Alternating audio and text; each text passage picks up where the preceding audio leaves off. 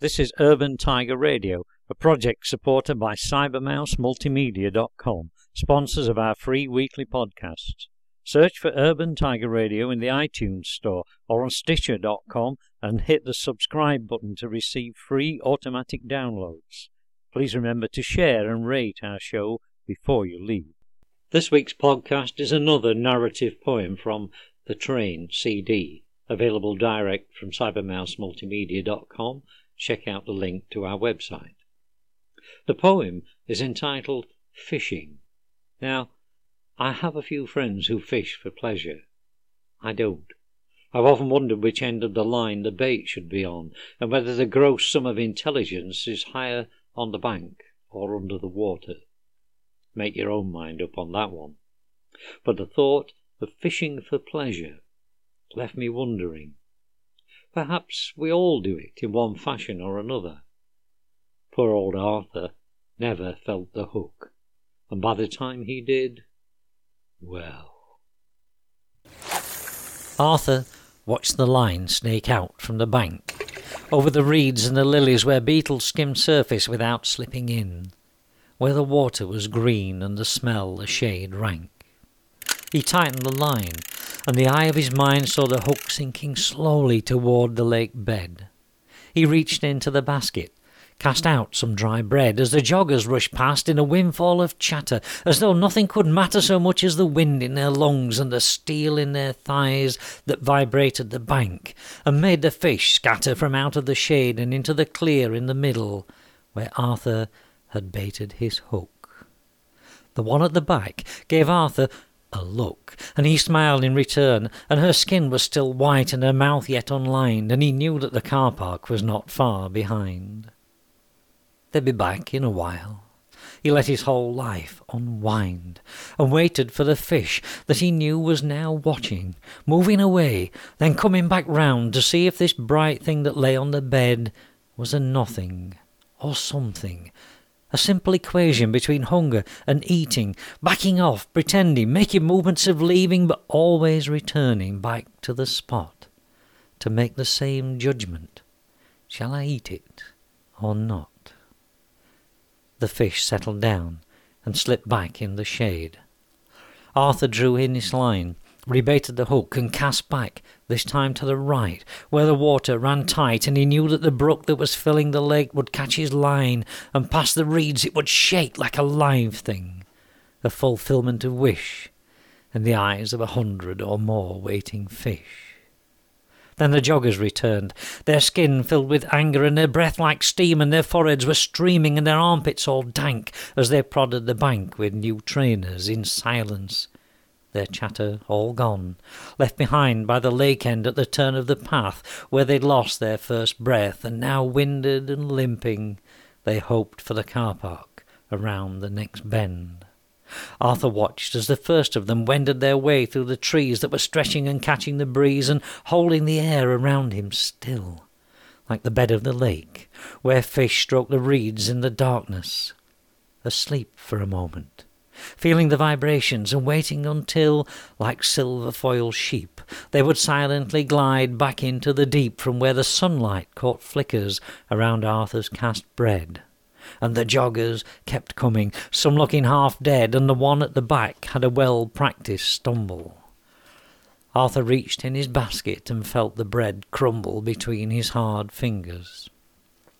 He closed the lid on the basket, pushed it on to the path, threw the bread on the waters and watched as it lingered a moment and then started sinking, out there where he knew that the fish were all thinking, after returning again to that self-same spot, that simple equation, shall I eat it or not?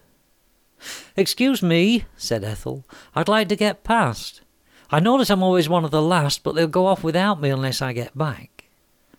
Arthur reached round a hand and patted the basket. "How do you know," asked Ethel, sitting, "that the fish are down there?"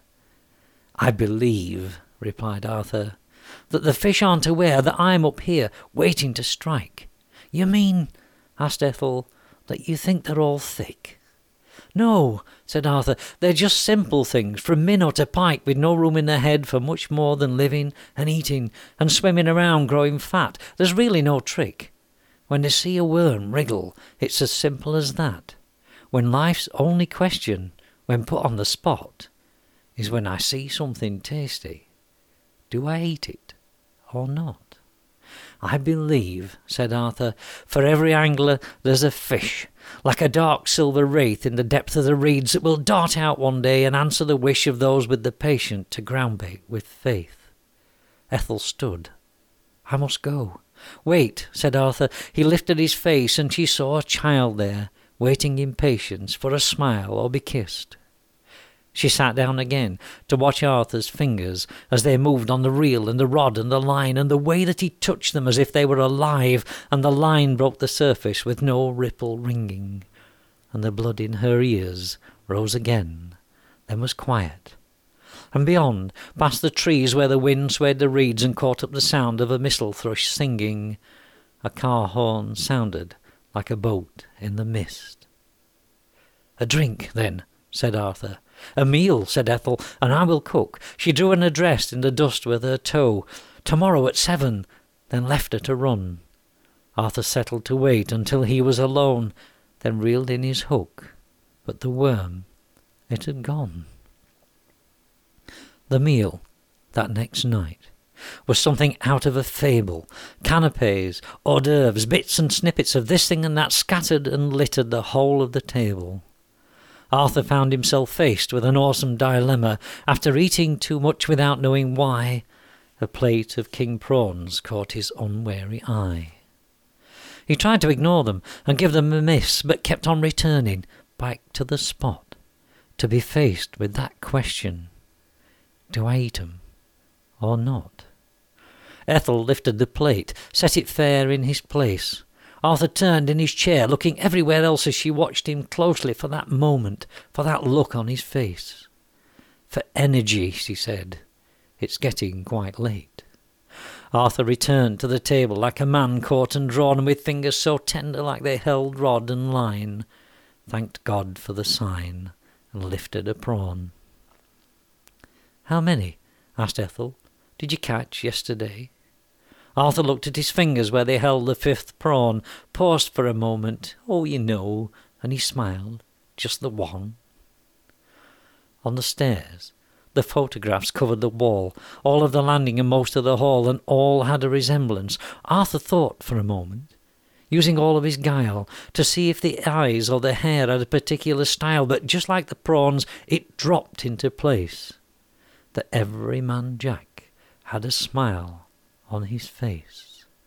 "Who—" began Arthur. "My trophies," said Ethel, as she nudged him upstairs. "Just one or two anglers I caught unawares."